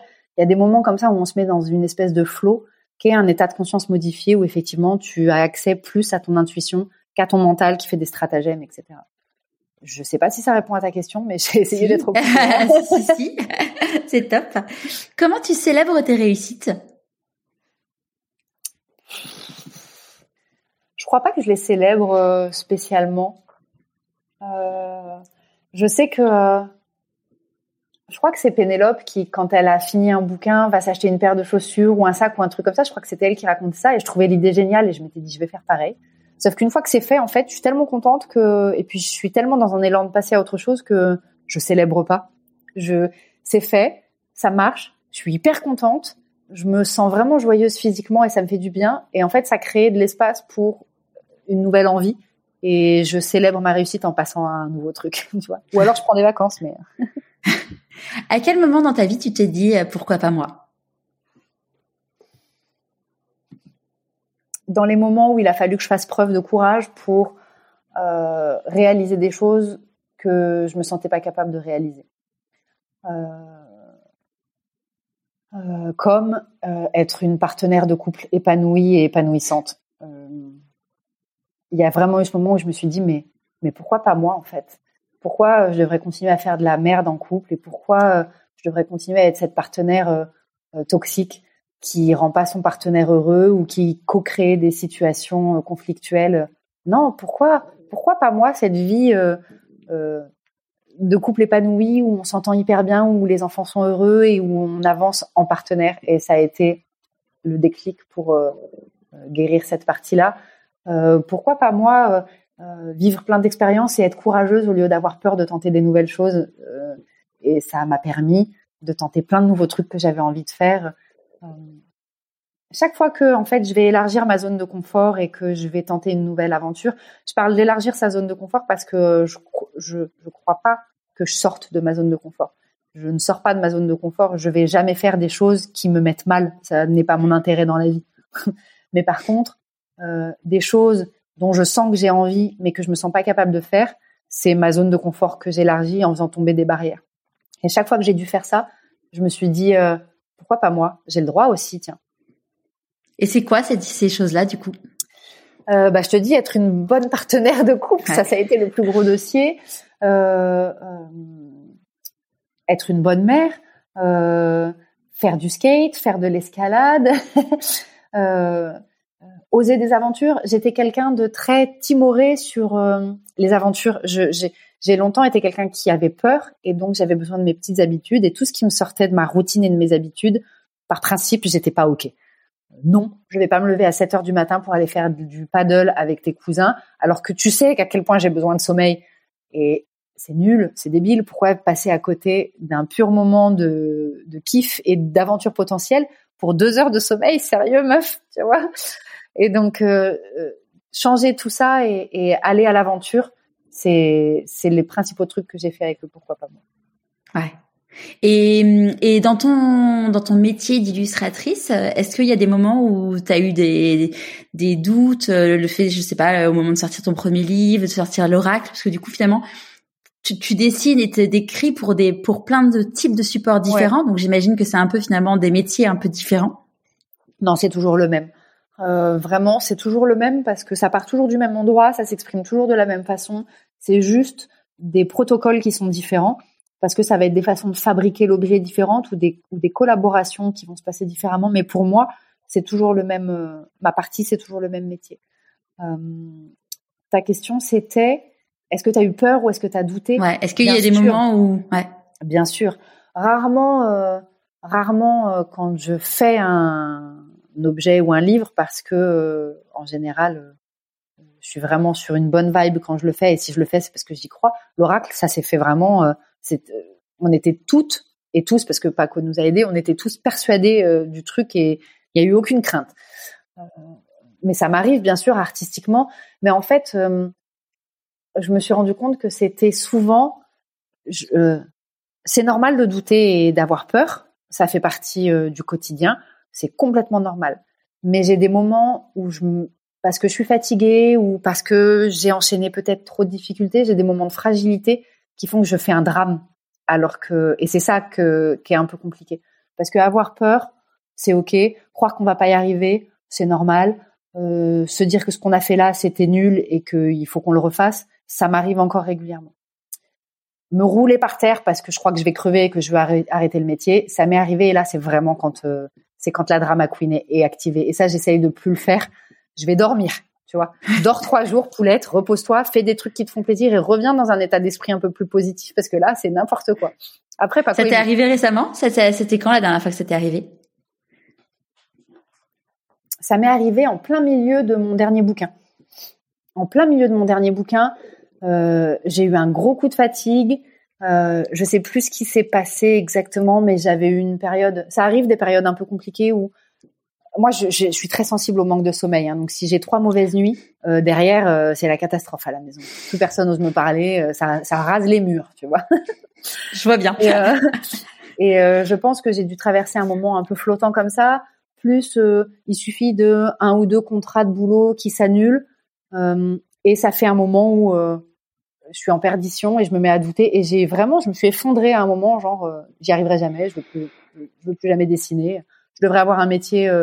super facile, où j'ai pas besoin d'aller chercher à l'intérieur de moi des ressources, ce serait beaucoup plus facile. Et puis ça a duré 2 jours. Ouais, c'est ça, parce qu'en fait, mine de rien, quand on est artiste, c'est ça qui est compliqué, c'est que t'as pas le choix d'être bien, parce qu'en fait, la créativité, c'est pas sur commande. Alors, oui et non. Je crois pas non plus à la page blanche et au pas sur commande. Je pense que ça peut se commander, parce qu'il y a des techniques. Quand t'es créatif, justement, quand tu bosses en agence de pub ou que t'es créatif, ça se fait sur commande et ça fait partie de ton taf. Ça se fait sur commande et tu dois être réactif maintenant. On a tendance à croire que l'inspiration, c'est une espèce d'entité qui se manifeste quand elle a envie, et que, en fait, non. Quand tu dessines régulièrement et quand tu acceptes de te connecter un petit peu à tout, ça se contrôle et ça se travaille. Mais c'est pas tant ça pour moi la difficulté, parce que je trouverais toujours un truc à raconter ou un truc à dessiner. Il suffit d'aller dans le jardin et de dessiner 2 fleurs et c'est bon, t'es à nouveau sur le rail. C'est plus dans mon univers où je suis vraiment dans l'autobiographie, c'est plus d'aller se connecter à ses émotions et à qui on est dans le fond. Écrire un livre sur des personnages fictifs où tu décides que ton personnage féminin, sa blessure, c'est une blessure d'abandon, et que le personnage masculin, il va faire ci et que machin, c'est une chose. Parler de toi et aller chercher quelles sont tes propres blessures pour pouvoir en parler, wow, c'est fatigant des fois. Tu vois, c'est le travail tu travailles avec tes viscères et avec tes émotions, et des fois c'est difficile de faire ce trajet parce que en chemin ça te confronte à des trucs personnels, et puis je suis humaine, je vibre et ça me rend triste ou ça me fait peur, ou des fois pour écrire un passage, je suis obligée d'aller chercher des failles à l'intérieur de moi et il y a toute ma psyché qui fait « Non, au secours, on n'y va pas. Allons regarder Netflix. » Tu vois, donc c'est plutôt ce truc-là avec lequel j'ai besoin de dealer. Et ton entourage, est-ce que il y a déjà eu des moments où ils se sont sentis touchés sur le fait que, justement, tu te livres, t'es vraiment un livre ouvert. Oui. Mon dernier livre, le printemps suivant, ça a pas mal... ça a un peu... Quel serait le bon terme ? Stupéfait ma famille, parce qu'ils n'avaient pas l'habitude que je m'écorche comme ça et que je montre un peu mes pires facettes et que j'aille explorer et mettre à jour comme ça des aspects de moi que peut-être eux-mêmes, ne vivant pas avec moi, n'ont pas perçus ou préfèrent ne pas voir. Et donc, quand j'ai sorti ce bouquin et qu'ils ont lu le truc et qu'ils m'ont vue aussi exaspérante, aussi chiante, etc., ça a été un peu difficile pour eux d'apprécier ce livre. Il leur a fallu 2-3 lectures et quelques conversations avec moi pour comprendre ma démarche et pour vivre ça tranquillement. Mais c'était un peu bizarre pour eux. Et au début, quand t'as lancé le blog... Ah non, ils me suivaient sans problème. Si tu savais le nombre de fois où ils m'ont dit « ça ferait une bonne histoire !» sur ton blog. Donc ça, il n'y a pas de souci. Mais parce que j'ai jamais... D'abord, mon entourage, ça a toujours été des personnages secondaires et pas... J'ai pas parlé d'eux, vraiment. Non. Et ensuite, j'ai toujours été très claire. Ma mère, à une époque, me demandait pourquoi je faisais d'elle un personnage un peu archétypal. Et je lui avais expliqué, je lui ai dit « Maman, c'est important parce qu'en fait, je raconte pas ma vie au premier degré comme un journal. J'essaye de raconter des histoires. » Et dans une histoire, il faut des personnages un peu archétypaux qui s'opposent pour pouvoir mettre en valeur des choses. Et j'ai besoin que tu sois ce personnage de maman pour que mon personnage à moi, il soit encore plus adolescent. Et donc, je lui avais expliqué, elle avait très bien compris. Et ta fille, quand elle a commencé à prendre conscience que tu racontais votre vie sur Internet en dessin, comment elle l'a vécu ? Je crois que elle a pas vraiment pris conscience, je pense, du côté extraordinaire du truc, genre extraordinaire au sens non, tous ses copains n'ont pas leur vie dessinée sur Internet, surtout que j'étais avec Paco qui avait fait la même chose avec sa fille, donc il y avait une espèce de normalité pour nous. Mais je pense que ce qui l'a fait kiffer, et je sais que c'est ce qui l'a fait kiffer, c'est quand des copains ou ses profs réalisaient qu'elle était ma fille et que genre elle tombait sur des profs qui étaient fans et qui lui disaient « Mais Margot Motin, c'est ta maman ! Mais j'adore !» Et elle était trop contente après. Elle kiffait trop ça. Mais voilà, c'est tout. Sinon, ça l'a pas... Je l'ai beaucoup moins dessinée ces dernières années parce que elle est devenue adolescente et que naturellement, elle a pas eu envie que je montre certains trucs ou que... Donc, je lui demande maintenant, je lui montre et je lui demande si c'est OK pour elle et elle valide. Elle a quel âge maintenant, Poupette? Elle a 16 ans. Ouais. 16 ans. Elle a eu 16 ans. Oui, elle a eu 16 ans. Ouais, ouais. 16 c'est plus ans. C'est plus la Poupette qui piquait les chaussures de sa maman, quoi. Ah bah si. Si, les escarpins, on part avec maintenant. Ouais, 16 et Maë 17. On a des grandes là, donc là on est vraiment dans la période de vie où on réfléchit à elles vont bientôt partir. Ouais, c'est un autre délire. C'est clair. C'est quoi pour toi la réussite ? C'est quoi pour moi la réussite ? À quel moment je me dis que j'ai réussi ?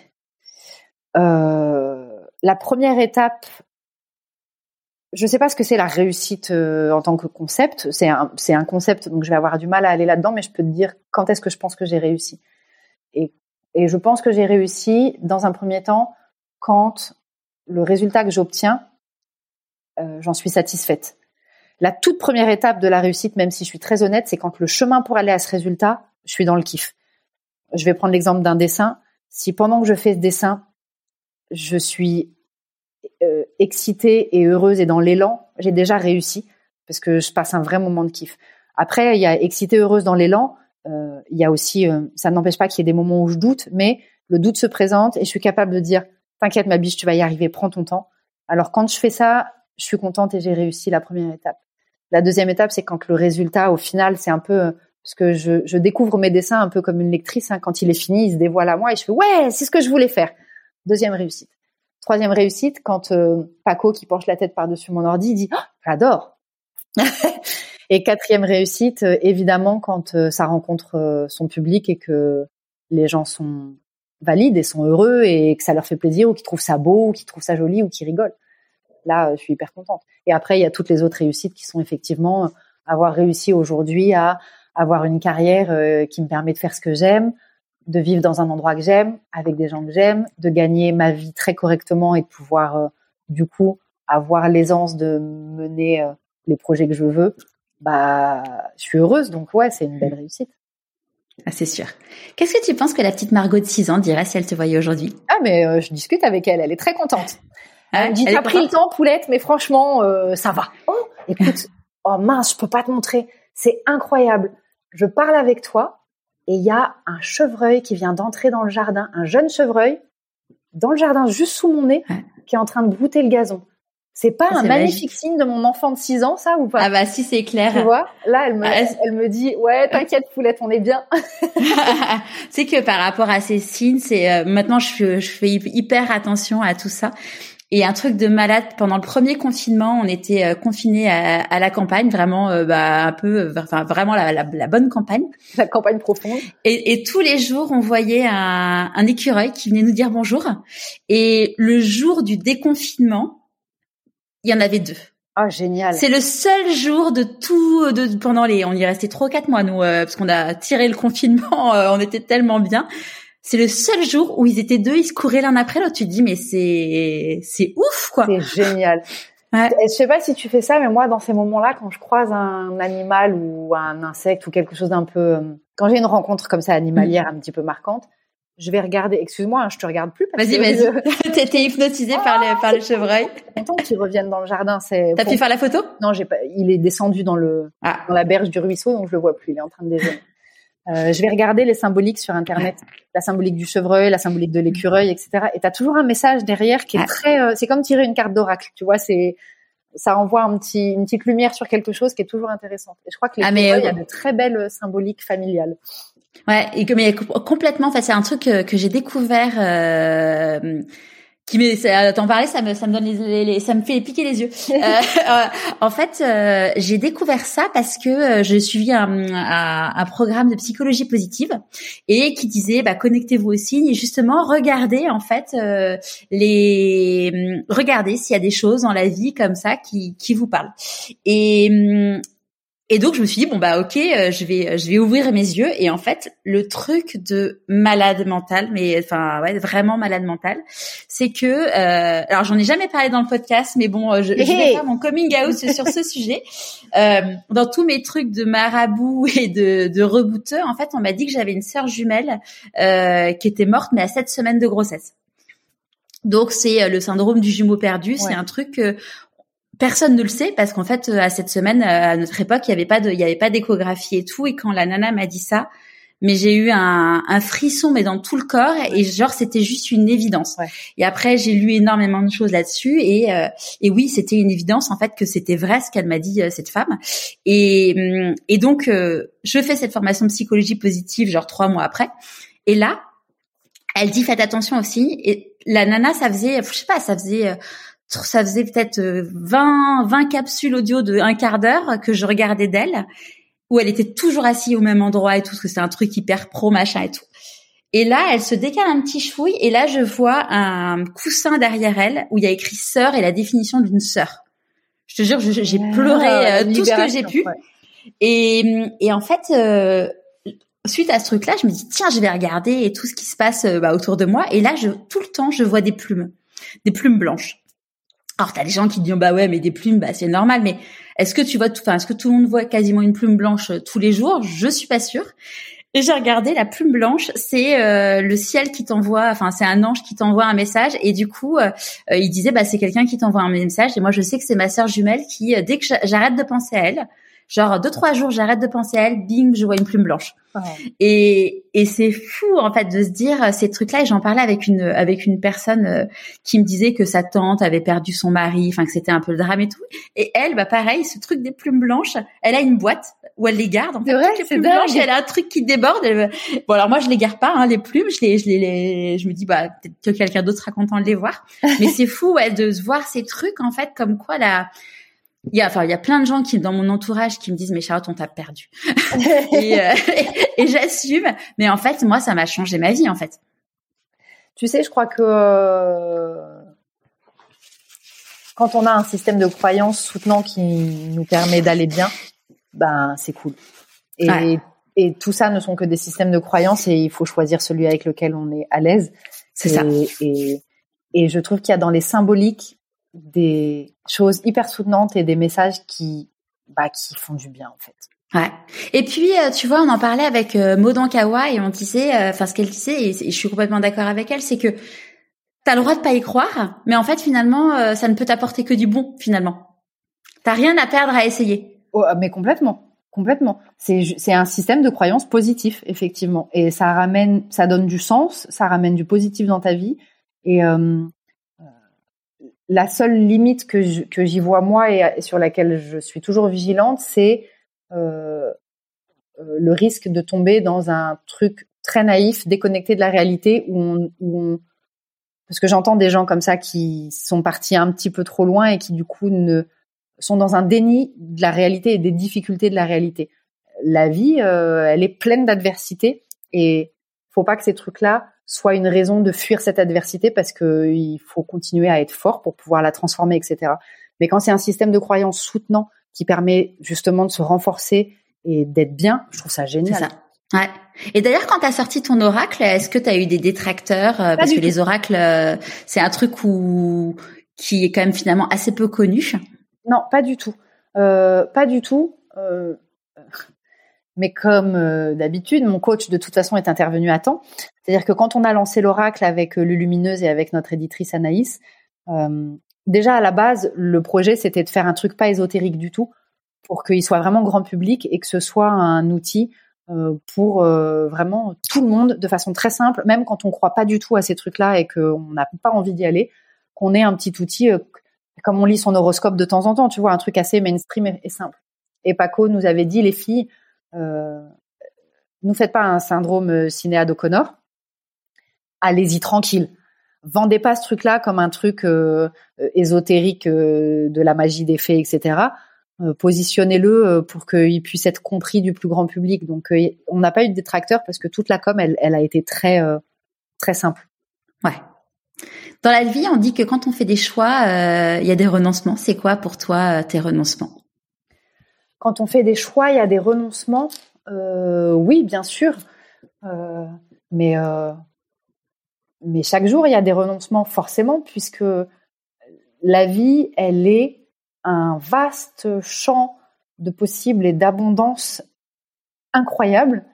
Et que chaque seconde où on part dans une direction, c'est une direction dans laquelle on ne va pas. Chaque repas qu'on choisit de faire et chaque plat qu'on choisit de cuisiner, c'est un plat qu'on ne cuisine pas. Je veux dire, c'est... Mais La porte du renoncement, c'est une porte vers une pièce que j'ouvre jamais. Parce que je la trouve assez liée au regret, à la tristesse. Et elle rouvre sur un champ de possibles qu'on n'aura pas le temps d'explorer. Et c'est des trucs que ça m'intéresse pas de vibrer là-dedans parce que c'est pas bon pour moi. Donc, c'est très rare que je pense au renoncement. Ça m'arrive, bien sûr, de me dire, j'en sais rien, quel choix. Par exemple, pendant un moment, Paco et moi, on avait fait le choix de pas avoir d'autres enfants ensemble, parce qu'on avait nos deux filles. Et pendant un moment, ça a été un choix. J'ai renoncé à l'idée d'avoir d'autres enfants, alors que dans ma tête, j'en voulais plein. Et ça a été dur. Mais si j'étais restée sur cet espace de renoncement, j'aurais nourri de l'amertume et de la victimisation et j'aurais pas regardé que, Poulette, si t'as pas d'autres enfants, c'est que t'as fait le choix quelque part de pas avoir d'autres enfants. Sinon, t'aurais écrit l'histoire complètement différemment. Donc, pourquoi t'as fait ce choix ? Parce que dans le fond, est-ce que t'as vraiment envie d'avoir un autre enfant ou est-ce que c'est juste l'idée des grossesses potentielles et de tout ce qui est lié à la maternité qui t'intéresse ? Et en fait, ça m'a permis de voir que j'avais renoncé à rien. Parce que si j'avais vraiment eu envie, c'est comme là, je rêverais d'avoir un chien et Paco, il en veut pas. Je fais le choix de pas avoir de chien et donc de renoncer à l'idée du chien. Mais en réalité, c'est parce que j'en veux pas vraiment. Parce que sinon, j'aurais argumenté et amené le truc différemment, tu vois. Donc, mais c'est une fenêtre que je la creuse que sous cet angle-là, genre, pour qu'elle me permette de vraiment me poser la question de qu'est-ce que je veux vraiment. Mais sinon, les trucs auxquels j'ai renoncé ou les trucs que je vivrais pas ou, oh non, vas-y, j'évite d'aller là-dedans. Non. C'est des parts sombres que j'évite d'explorer. Il y a sûrement une façon positive de le voir, mais moi, c'est un truc que je creuse peu là-dedans. Super. C'est quoi la plus grande difficulté que tu as eu à traverser ? La plus grande difficulté que j'ai eu à traverser ? La plus grande difficulté que j'ai eu à traverser, ça a été le chemin de transformation de ces dernières années. Ça a été le truc le plus fou, le plus incroyable, le plus inattendu et le plus difficile que j'ai fait de ma vie. Franchement, défaire ses conditionnements, changer son système de croyance, aller explorer toutes ses blessures, ses peurs, ses failles pour essayer de les guérir, pour grandir, pour s'épanouir. Purée, qu'est-ce que c'est difficile. Aujourd'hui, au bout de 10 ans, c'est devenu une hygiène quotidienne et c'est beaucoup plus simple. Mais il y a 4-5 ans, quand j'étais vraiment dans le cœur de la tempête du changement, il y a eu des semaines entières où je pleurais tous les jours et où je disais à Paco, mais je vais crever en fait, c'est beaucoup trop dur. Je veux retourner avant quand j'étais aveugle et que j'étais dans mes schémas toxiques. Tant pis, au moins je voyais rien, je faisais mes conneries et j'étais aveugle, mais je souffrais pas comme ça. Alors qu'en fait, si, je souffrais énormément, juste je m'en rendais pas compte. Mais ça a été un chemin. Ça m'a demandé énormément de force et de courage parce que j'ai vraiment exploré des parts de moi qui étaient des parts traumatisées ou des parts blessées. Et j'ai beaucoup pleuré, j'ai eu très peur, je me suis sentie seule. Ça a été dur. Ça a été le truc le plus difficile. Mais franchement, c'est le plus beau cadeau que je me sois fait de ma vie entière. Il y a un avant et un après cette période-là et la vie que je mène aujourd'hui, tellement plus simple, je suis tellement plus heureuse et plus apaisée et j'ai tellement plus de clés pour être bien que je suis trop contente de l'avoir fait. Bravo. C'est quoi tes plus grandes peurs ? Ma plus grande peur, aujourd'hui. J'en ai beaucoup moins aujourd'hui. J'en ai beaucoup moins. J'en ai vraiment beaucoup moins. Mais j'en ai eu des tonnes et des tonnes. J'ai longtemps eu une grande peur de l'abandon. Grande peur de l'abandon, ce qui m'a mis dans des schémas de dépendance affective assez toxiques et ce qui m'a fait faire des choix et créer des situations compliquées parce que j'avais peur d'être abandonnée. Donc, ça a beaucoup compliqué mes relations. Ça a été ma plus grande peur. Après, j'étais gavée de petites peurs. J'avais peur des abeilles, j'avais peur des insectes, j'avais peur du vide, j'avais peur de faire des choses. J'avais plein de peurs comme ça que j'ai détricotées les unes après les autres au quotidien. J'avais peur des araignées. Aujourd'hui, quand il y a des araignées, je les prends dans les mains et j'ai plus peur. Ah ouais. Je me suis vraiment amusée ces dernières années. Mais c'est un truc que j'ai fait volontairement. J'ai relu un de mes journaux, récemment. Et il y avait vraiment écrit me libérer de mes peurs. Donc, je l'ai fait quotidiennement sur des petites choses. Et en fait, ce que tu fais sur des petites choses, tu finis par le faire sur tout. Et en me libérant de ma peur des abeilles, des insectes, de ces trucs-là, bah, petit à petit, en fait, je vis vachement moins dans la peur et j'en ai vachement moins qu'avant. Il en reste certaines. Hein. J'ai réalisé récemment que j'avais un petit peu peur de la vieillesse, donc c'est le prochain dos auquel je vais m'atteler. Ouais. Mais voilà, il y en a plus beaucoup. Top. De quoi t'es la plus fière aujourd'hui ? De quoi je suis la plus fière aujourd'hui ? Qu'est-ce qui me rend fière aujourd'hui ?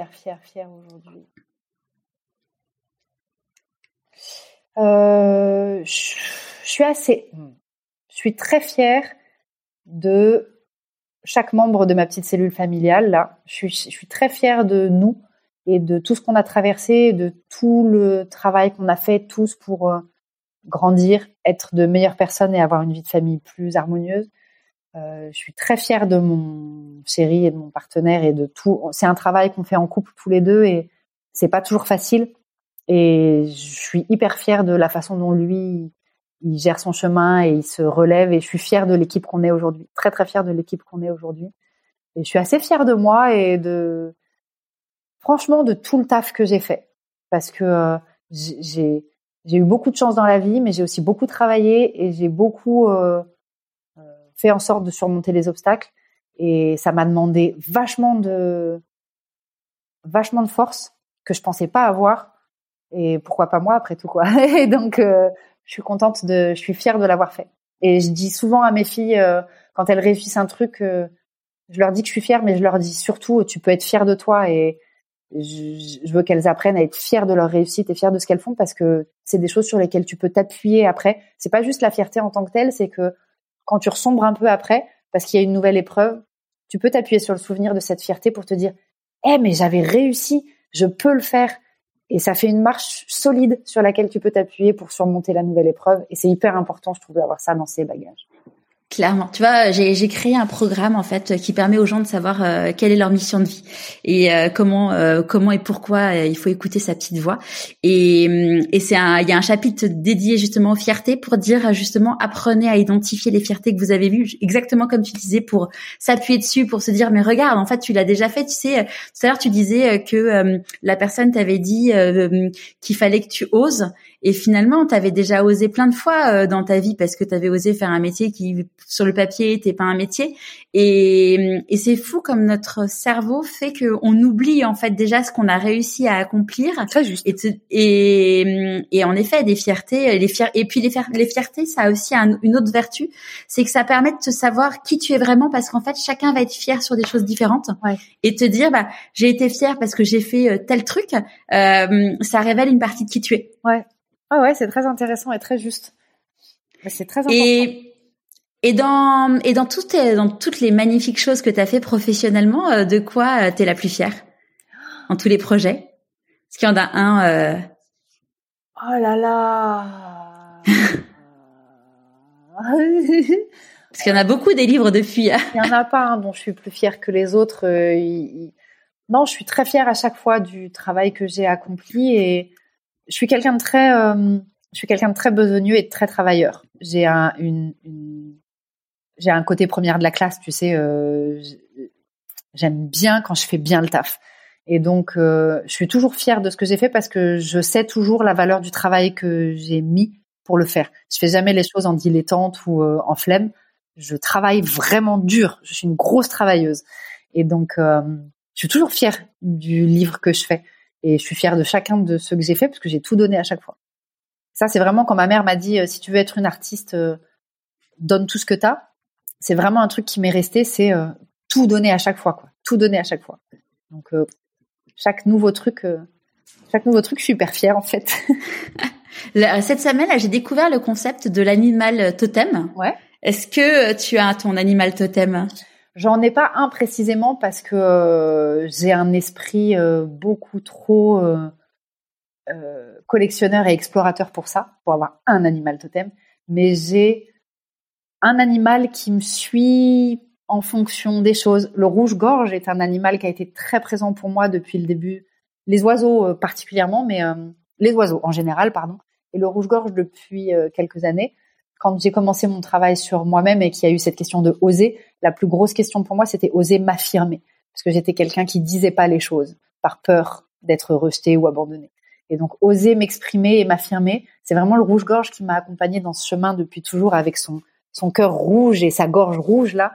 Et chaque fois que j'en vois un, je sais qu'il vient me dire, ah, vas-y, continue, exprime-toi, dis ce que t'as à dire, brille, tu vois. Et, mais après, je vis entourée d'animaux. Je suis très, très sensible aux animaux. J'adore ça et j'en vois tout le temps partout. Et je passe mon temps avec les insectes et les machins et les bidules. Et du coup, chaque fois que j'en rencontre un, c'est un animal qui vient me dire quelque chose, tu vois. Donc, j'en ai pas un précisément. Tout à l'heure, tu parlais de la chance. Qu'est-ce que tu aurais envie de dire à quelqu'un que tu rencontres qui te dit que tu n'en es là exclusivement que grâce à de la chance ? Bullshit. Mais vraiment, il y a une part de chance, c'est vrai, et je le reconnais. Il y a une vraie part de chance. J'ai fait les bonnes rencontres au bon moment. Il y a beaucoup de choses qui se sont alignées sur mon parcours. J'ai vraiment une bonne étoile et je le sens. Alors, est-ce que je l'ai ou est-ce que j'en ai toujours été tellement convaincue que j'ai généré ce genre de climat autour de moi? Je sais pas lequel est l'œuf, lequel est la poule, tu vois, je sais pas. Mais clairement, j'ai un gros climat de chance autour de moi. Après, j'ai taffé, mais j'ai travaillé, je travaille encore vraiment. J'ai pas claqué des doigts, tu vois. J'ai vraiment travaillé, donc il y a une énorme part de boulot. Et vraiment, c'est ce que je dis. Là où j'ai la part de chance, elle vient effectivement du fait que dans ma constitution, j'ai une faculté de lecture main-cerveau qui est bonne. Et donc, je sais traiter en dessin facilement ce que j'ai dans la tête. Et depuis que je suis toute petite, c'était écrit sur mon carnet de santé à la visite des 5 ans, excellente aptitude graphique. Donc, je sais que ça fait partie de mon bagage, comme t'en as qui vont avoir un outil voix plus développé, etc. C'est mon talent. Mais le travail permet d'acquérir beaucoup de talent. Et un jour, c'est prévu là dans l'année, je vais reposter mes premiers dessins. Meuf, tu vois mes premiers dessins, jamais t'imagines que la nana va arriver là où elle est, c'est pas possible. C'est moche, comme c'est pas permis, tu vois. Et donc, le travail, la foi, la confiance et le travail, voilà. Mais vraiment, le taf, c'est la partie la plus importante de l'équation. Ouais. Est-ce qu'il y a un conseil que tu aurais aimé qu'on te donne et que tu voudrais donner aujourd'hui ? Est-ce qu'il y a un conseil que j'aurais aimé qu'on me donne et que je voudrais donner aujourd'hui? Oh là là, c'est compliqué parce que je pense qu'il y en a tellement que je ne saurais même pas lequel choisir. J'ai pas de regrets, donc je pense rarement à ces trucs-là, à ce que j'aurais aimé avoir ou pas. Enfin, c'est un peu comme l'idée du renoncement, c'est des fenêtres que j'aime pas trop explorer. Ou un conseil qu'on t'a jamais donné pour le voir de façon écoute, plus positive. Tu sais, c'était dit dans le podcast. Ose. Ouais. Tu vois, on se l'est dit et vraiment, c'est le conseil qu'on m'a donné qui a été le plus, qui a changé plein de choses dans ma vie. Oser. Alors ça, c'est le conseil qu'on t'a donné, mais est-ce qu'il y a un conseil qu'on t'a pas donné? J'ai dû toute seule, genre. C'est ça. Je suis incapable. Le conseil qu'on t'a donné, c'était la question d'après. Ouais, bah, voilà, j'ai répondu dans le. Le conseil qu'on m'a pas donné, et que j'ai découvert toute seule. Non, j'ai rien qui me vient là comme ça. Hein? Non. Sûrement après le podcast, je vais en avoir 12 qui vont arriver. C'est quoi tes prochains défis? Ah, c'est une bonne question. J'en saurai plus à la fin de l'année parce que je fais la liste de mes prochains défis en fin d'année. Donc là, je suis plus dans finir de réaliser ceux que je m'étais posé pour 2021. J'ai pas encore posé ceux de 2022. Donc je ne sais pas. Actuellement, et comme je suis une personnalité d'agenda, c'est pas noté sur mon agenda, je le fais pas. Non, je déconne, mais c'est vrai que c'est un truc que je vais faire un peu plus tard dans l'année. En général, je me pose cette question-là au moment des fêtes de Noël. Tu vois, quand tu clôtures un chapitre et que tu ouvres une nouvelle année, j'aime bien me demander ce que j'attends de 2022, ce que j'ai envie de mettre en place, etc. Et pour l'instant, je me le suis pas demandé.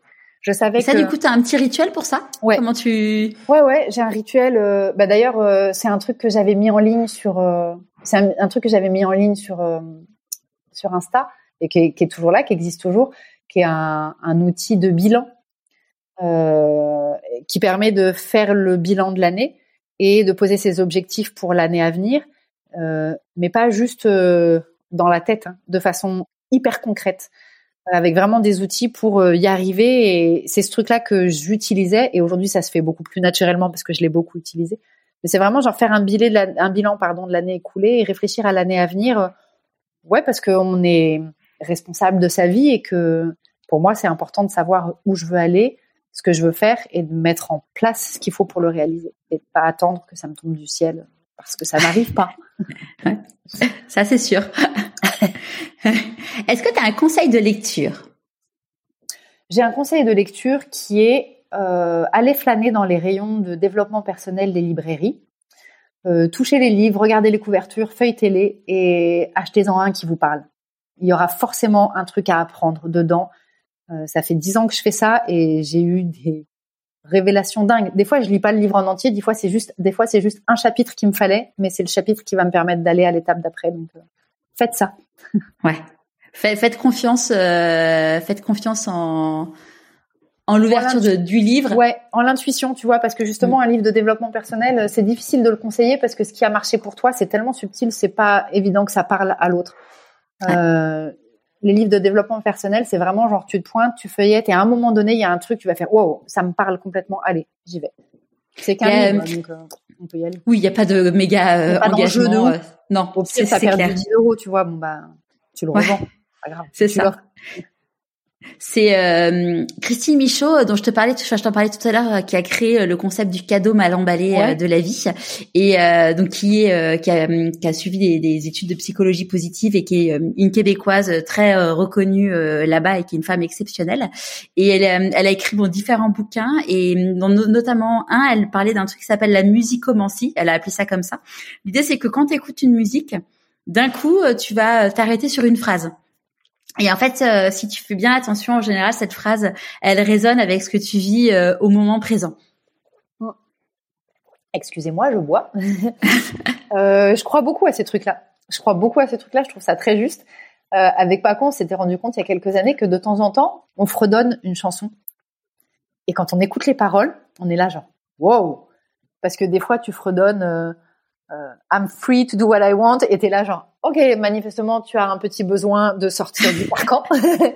Et c'est très intéressant de voir les messages que notre subconscient nous envoie, effectivement, parce que l'attention, elle se porte sur des choses. L'inconscient, le subconscient, je suis pas très au point sur les termes exacts, hein, mais à l'intérieur de ta tête, ça se pose sur des choses qui vibrent parce qu'il y a effectivement quelque chose à regarder sur lequel poser son attention, pour peut-être transformer ça en intention. Non, c'est beau, hein? Ouais, c'était pour faire une phrase de film. En fait, c'est nul, c'est vraiment juste une phrase de film. Mais effectivement, ton attention, elle se porte sur des trucs, ce que tu vas choisir de regarder parmi tout ce qu'il y a autour de toi, quand tu portes ton attention sur, je sais pas, peut-être un nuage qui passe ou une phrase qui est dite ou effectivement une musique, tu vois bien que c'est parce qu'à ce moment-là, il y a quelque chose à écouter et à faire vibrer et il y a quelque chose à voir. Ouais, ça résonne. Ouais, complet. Moi, je fonctionne énormément comme ça. Ouais. Est-ce que tu as du coup une chanson, un hymne qui est ta chanson ? Non, je suis pas... D'abord, j'écoute plus beaucoup de musique. C'est incroyable depuis que je vis à la campagne parce que j'ai découvert la musique de la vie. De la nature. Ouais, je suis dans un cendrillon. Hein. J'ai les oiseaux qui chantent toute la journée. Aujourd'hui, j'ai besoin de ce faux silence. Le chant des oiseaux, le clocher de l'église et tout. C'est vrai que je vis dans un endroit avec une qualité de son qui est telle que j'écoute beaucoup moins de musique. Et j'ai eu à une époque des chansons qui me servaient de soutien, qui étaient des hymnes, mais j'en ai plus aujourd'hui. Ah puis, super. À qui as-tu envie de dire merci et pourquoi avant qu'on se quitte ? Oh là là, j'ai trop de merci à dire à tout le monde. Je vais être très romantique de base, hein, mais la première personne à qui j'ai envie de dire merci, c'est mon chéri, parce que franchement, je vous souhaite de trouver un partenaire pareil. Hein. Ça se travaille, mais c'est tellement génial d'avoir un vrai partenaire de vie avec qui tu peux avancer. Et bah, merci à lui, parce que c'est ouf tout ce qu'il m'a offert et tout ce qu'il m'offre encore au quotidien. Et puis après, merci à toi pour ce beau moment passé avec toi à parler de choses hyper intéressantes. Et merci aux gens qui nous écoutent. Et merci à chaque personne qui s'intéresse à ce que je fais artistiquement et qui me permet... qui me donne de l'énergie pour en faire plus, pour continuer, pour rayonner. Et c'est hyper... j'existe et mon travail d'artiste existe grâce aux lectrices et aux lecteurs. Donc, merci à eux d'être là tout le temps. et d'être si bienveillant, parce que franchement, j'ai une chance de ouf. J'ai une communauté, on appelle ça comme ça, qui est hyper bienveillante, et c'est incroyable de recevoir autant de soutien et autant de love au quotidien. Donc, merci à eux. T'as jamais eu de détracteurs d'ailleurs? Si, au début. J'ai même dû aller poser une main courante au commissariat parce que j'avais reçu des menaces et tout. Si, au début, ça a été... je me suis bien fait troller au début. Ouais. Mais... je parle de lui tout le temps, mais désolée, c'est mon coach. Hein. Il m'avait dit ne réponds jamais. Ne réponds pas parce que, en fait, le troll, c'est une énergie qui ira se poser ailleurs. Et si tu réponds, tu vas créer un truc vraiment relou à gérer. Donc, ne réponds pas, laisse pisser, ça va passer. Et effectivement, à force de faire ça, c'est passé. Et ça s'est arrêté. Et puis, ça les a pas intéressés de revenir chez moi parce que je réponds pas et que je suis pas dans cette énergie du tout. Donc, ça s'est arrêté. Il y avait plusieurs personnes ? Ah ouais. Au tout début, c'était régulier, tu sais. Ça pouvait être des tout petits commentaires du genre mais d'où tu parles, t'es vieille, t'es moche, à tes dessins, c'est de la merde, à ce que tu fais, c'est pourri, à je vais venir en bas de chez toi, crever les pneus de ta voiture et kidnapper ton enfant. Hein. Il y a eu des trucs de fou. Mais une fois que tu comprends que ça parle pas de toi, en fait, mais juste de la personne qui s'exprime, la nuance que je fais, c'est quand quelqu'un pose une critique sur mon travail, j'écoute pour voir si c'est juste ou pas, parce que ça peut me faire vraiment avancer. Je peux avoir des œillères et pas forcément voir la globalité des choses, donc ça peut me faire avancer dans mon travail. Et je trouve ça constructif. J'aime pas quand c'est dit de façon malpolie, parce que j'aime qu'on se parle bien et j'aime qu'on se respecte les uns les autres. Donc je suis pas très sensible aux gens qui m'agressent ou qui me parlent mal. Mais par contre, les vrais trolls, effectivement, il y en a eu, mais il y en a plus aujourd'hui. Ou s'il y en a, je fais même pas gaffe en fait. Et puis aujourd'hui, j'ai plus besoin parce que les gens, ils sont trop cool. Quand quelqu'un laisse un commentaire naze, il y a 12 lecteurs derrière qui s'occupent de lui régler son compte. Donc, c'est cool. Génial. Un immense merci, Margot. Et puis, j'espère à très vite. Mais merci beaucoup à toi, Charlotte. C'était trop cool. J'ai hâte de suivre, de voir les dessins de toi, les premiers. Ah ouais, quand je vais sortir... Tu nous as fait un petit teasing. Ouais, je vais préparer ça cette année. Je voudrais faire un récap de mes dessins depuis peut-être quand j'étais petite même, si j'en retrouve. Parce que je trouve ça trop cool de pouvoir voir l'évolution et peut-être hyper encourageant pour les dessinatrices et les dessinateurs. Ah bah clairement, c'est super décomplexant. Tu vois, c'est décomplexant de voir que, ah ok, tu dessines comme ça aujourd'hui. Ah, il y a 20 ans, tu dessinais comme ça. Ah ok, ça va. J'ai de la marge. Je suis déjà beaucoup plus forte qu'elle à cet âge-là. Donc, je peux me calmer un peu et avoir confiance et continuer à travailler. Génial. Merci Margot. Beaucoup. Au revoir. Au revoir. J'espère de tout cœur que ce nouvel épisode vous aura plu. Vous l'aurez compris, il m'a beaucoup émue. Pour suivre Margot, je vous mets tous les liens sur le blog pourquoipasmoi.co. Et si le podcast vous plaît, n'hésitez pas à vous abonner sur votre plateforme d'écoute préférée et à mettre 5 étoiles et un commentaire sur Apple Podcast. En attendant, je vous dis à demain pour la newsletter de Pourquoi pas moi et à jeudi prochain pour un nouvel épisode.